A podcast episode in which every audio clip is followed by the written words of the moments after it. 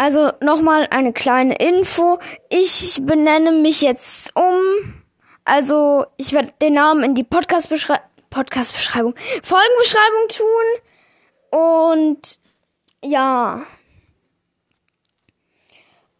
Sonst kann ich jetzt eigentlich nichts mehr sagen, nur dass ich mich umbenennen werde. Den Namen gibt's dann in der Folgenbeschreibung. Und damit tschüss.